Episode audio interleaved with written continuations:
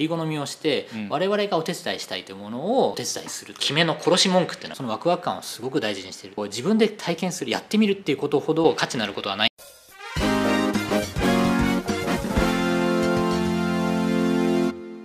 皆さんこんにちは。西の未来へようこそ。今回もですねクラウドファンディング入門的なお話をお伺いしたいと思います。松崎さんよろしくお願いします。よろしくお願いします。共感とかそういう話を未来を馳せてワクワクするっていうところでまあ人気あるんだよねっていう話をしたんですけどもクラウドファンディングでこういうやり方こういうアプローチの仕方は厳しいかなっていうようなものも多分あると思うんですよ、はい。まあいろいろ見てらっしゃるんでなんとなく勘でわかるかなヒントっていうか、はい。これからもしかしたらクラウドファンディングやるっていう方、まあ、成功事例はいくらでもあるんでしょうけど、はい。まあ逆にそうじゃないし、まあ、失敗事例っていうかこういう考え方はちょっと厳しいかもしれないですねっていうようなことでもしあればですね、うん。お話聞きたいなと思うんですけども。大前提としてなんですけれども、我々のところにご相談に来られる方とか、パーフェクトな人って絶対いないと思うんですよ、はいはい。やっぱりすごく面白いアイデアを持っていらっしゃったりとか、ものすごい面白いプロダクトを作ろうとしている、なんだけれど何か足りないところがある。うん。足りないところがあるからこそそこに手伝える余地ができる。うん。我々もお手伝いできるしお客さんもお手伝いできるっていうところっていうのはすごく大事なんじゃないかなと思います。うん。ただ一方でクラウドファンディングってお金がなくてもお金が集まるやつでしょ？みたいな。感じでこう。結構ご相談いただくケースも多いんですけれどもそうですね。クラウドファンディングって決してそういう場所ではないのかなと、うん。いいアイデアがあって、もう周りに話をしてもみんなそれすごくいいからやりなよと言われるんだけれども、悲しいからやっぱり自分たちにはそこを実現するための十分なお金がないと、うん。でも自分たちとしてもリスクを取ってこういうことはやろうと思ってるんです、うんみたいな方が最後の背中を押してもらう。難しいこと言うとマーケットバリデーションというか、うんそこに市場があるということをうん。自分としても他の人たちに対しても説得できるみたいな場としてのうん。クラウドファンディングってすごくあるんじゃないかなと。うん。なので逆に言うとアイデアがあるんだけどそれをうまく説明できなかった。り、うん。あるいはアイデアあるんだけれども自分たちとしてきちんと説得できる。例えば、うん。一番わかりやすい例が、まだないものとか、まだないアイデアとかに皆さんに先にお金を払ってもらうっていう、うん。まあ、普通の EC の世界だとありえないことなんですよね。前払いでしかも物はまだありません。デリバリーは半年後ですみたいな話なので、そうするとどうやったらお金を先に払ってくれるお客さんにしっかりと自分たちがやろうとしていることはこういうことでっていうことを腹落ちしていただくか作業ってすごく大事になってくる先ほどのストーリーテリングって話ありましたけども、まさにそれが、うん。まあ、これほど大事なものっていうのも他にないんじゃないかなで下手すると形がないものもあるかもしれないですよね、はストーリーとかで共感してもらうしかないっていそうですね。でその共感してもらうためには何が必要かっていうとやっぱりそこには説得力のある文章であったりとか、説得力のある写真だとか、こうこういう予想図ですよとか、そこになんかリアリティっていうものがきちんとなければいけない、うん。先ほどのワインの例なんかもワインをずっと作り続けて78年経ってもう作ることはできますと、うん。ただしそれが結果天候とかによってどうなるかがわからない。そこだけはわからないんだけれども、自分としては本当に作りたいという思いもあるしそれができるだけのツールもありますと、うん。でも最後に必要なのはみんなの一緒にやりたいっていう思いなんです。みたいな時にやっぱりすごくワークする。そ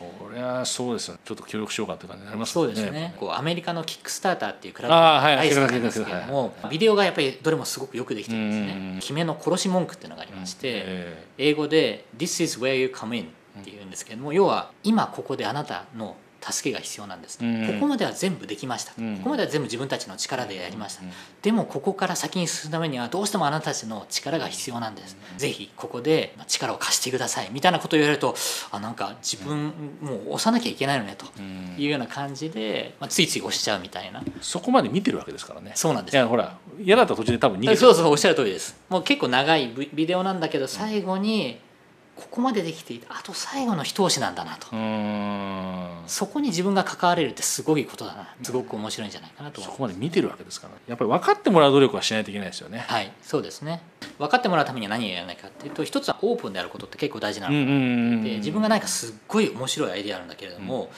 絶対に人には言えないんだよねっていう人もたまにいらっしゃるんですけどクラウドファンディングそもそもな あの相性が悪いわけですよね。物販に向かないですよね。そうですね。隠しちゃったら。ものづくりにすごい携わってる方とかがすごくやっぱり陥りやすいというか、まあ、すごく当たり前のことなんですけど、うん。売り出す時には完璧な姿で売り出したいっていう方が結構多いんですよ。ちょっと日本人的なね。そうですね。やっぱりこうそう完璧主義でなのでどこから見ても火の打ちどころがないような状態でバーンと盛大に発表されるみたいな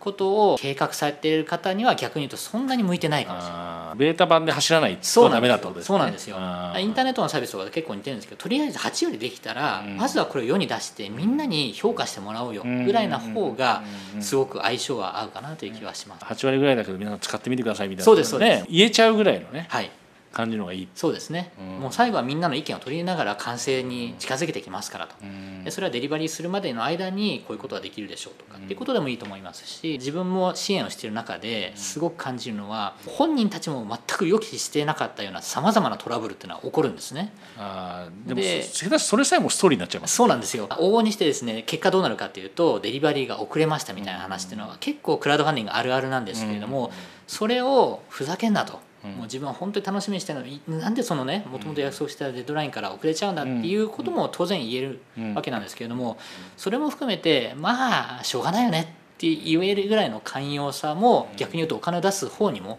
必要だって結構難しいサービスだったお客さんユーザーからしてもってことですね。そうなんです。うん。プロジェクトをやる方の側にもすごく胆力も必要。でやっぱりこうやってる中で自分たちが予期しえなかったようなトラブルが起こるわけですね。で当然お客さんにはとてもじゃなくて言えないようなことも起こっちゃったりするんですけれどもそれも含めてある程度自分たちがあまり見せたくないことも含めて見せられるかどうかとかっていうのはあまり起こることではないんですけどそれも含めてもう起こってしまったことはしょうがないからもうあるがままを共有しようというようなことができるかどうかっていうのも結構大事かもしれないですね。なるほどね。共感とかストーリーっていう部分で言ったら出せないともうどうしようもないですもんね。そうですね。やっぱりそれをひた隠しにしてしまうとなんでなんでっていう形でどんどんどんどんお客様とのギャップが開いてきてしまうみたいな、ね失敗さえもストーリーにしてしまう。そうですね、まあまあ結構胆力が必要誰しもね望みたくはないですけどね失敗はそれは。誰もそんなことは望んでないんですけど、うん。そうなってしまった時に、まあ、仕方ないよねと、こういうことになったらもう一旦お客様とそこを共有してただ自分たちとしては絶対これやりきる覚悟がいるから何としてもやるよと、でもそこが全然信用できないっていうんだったらそれは仕方がないと。起こっちゃったことに関しては対応するしかないわけそうでですね。それはちょうどいいって感じですよね。そうなんです。もう逆にうまく使えるかどうかぐらいの感じですよね、そうですね。そういった意味で言うとちょっと応用編みたいなところはあるのかなとは思いますけれども、応用編も含めて自分たちの糧にできるような方にはもうめちゃめちゃ向いているサービスなんじゃないかなという気がします。胆力っていう言葉非常に僕もちょっと響いたんですけどもそういったことで言うと、はい。お客様もそうだしプロジェクトを出す側もそうですけど、はい。多少向き不向きが当然あるっていうことを言った中で市場規模がすごい大きいとは思えない中で、今クラウドファンディングサービスいっぱい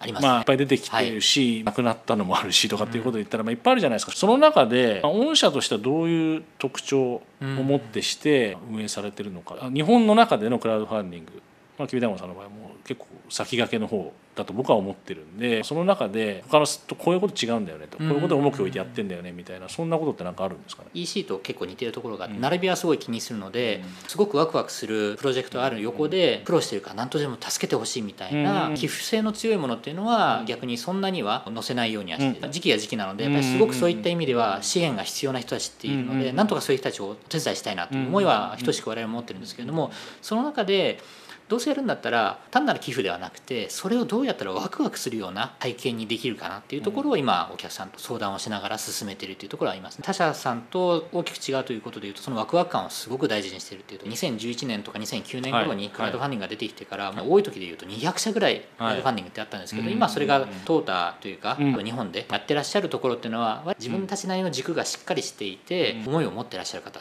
ばかりなんじゃないかなと思っていて、はいはい。なんでそういった意味で言うとマーケットプレイスとかプラットフォームなのでウィナーテイクオールみたいな形。一社が独占するみたいなこともありえるんですけれども、案外そうなってないっていうのは実はその各社ともに味があって音楽のグループが一つだけに独占にならないものと結構似てるのかなというふうに思っています。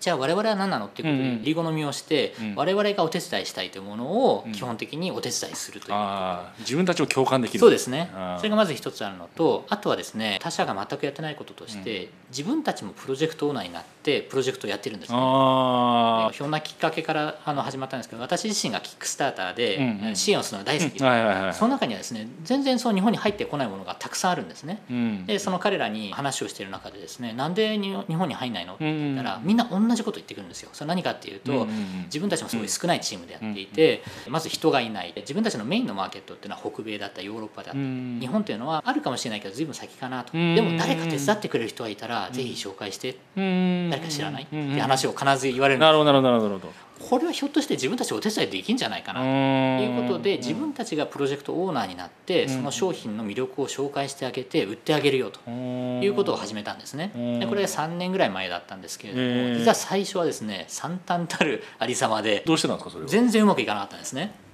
理由はどうしてなんですか？えーまあ、プラットフォームだからうん。偉そうにですね、こうしたらいいですよとかって今申し上げたようなことを言ってたわけですけど、自分たちでやったらその基本が全くできなかった。なるほど。改めてですね自分たちにもうブーメランに跳ね返ってきたんですね。でこれはまずいねと。人になんか偉そうに言える立場じゃないよね。まず自分たちができるねやんなきゃダメだよね。ということでそれこそそのストーリーをどうやって伝えるかとかマーケティングがどうやってやるんだとかえ事前にどうやったらファンを育てることができるのかなとかいうことを割とこう基本に戻って一から作り作ってきたところ、だんだんだんだんですね成功できる確率が高くなってきてああ今ではプラットフォームもそうですし我々自身が手掛けるプロジェクトも7割から8割ぐらいが達成をするっていう形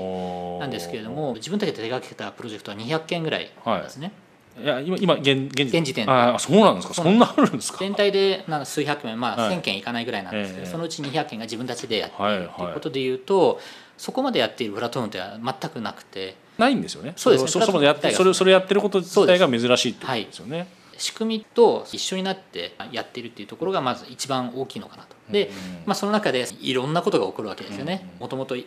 月にえーデリバリーできるからって言ってたんだけど、うんいろんなものが遅れてごめんと。8月になっちゃう、うん。12月になっちゃう。みたいな形でメーカーさんから連絡が入ってじゃあこれどうしようかと、うん。どうやってお客さんに伝えようかと。いう事情も説明するしかないよね、うん。で説明すると当然ながらお客様からものすごいクレームが入ってきて、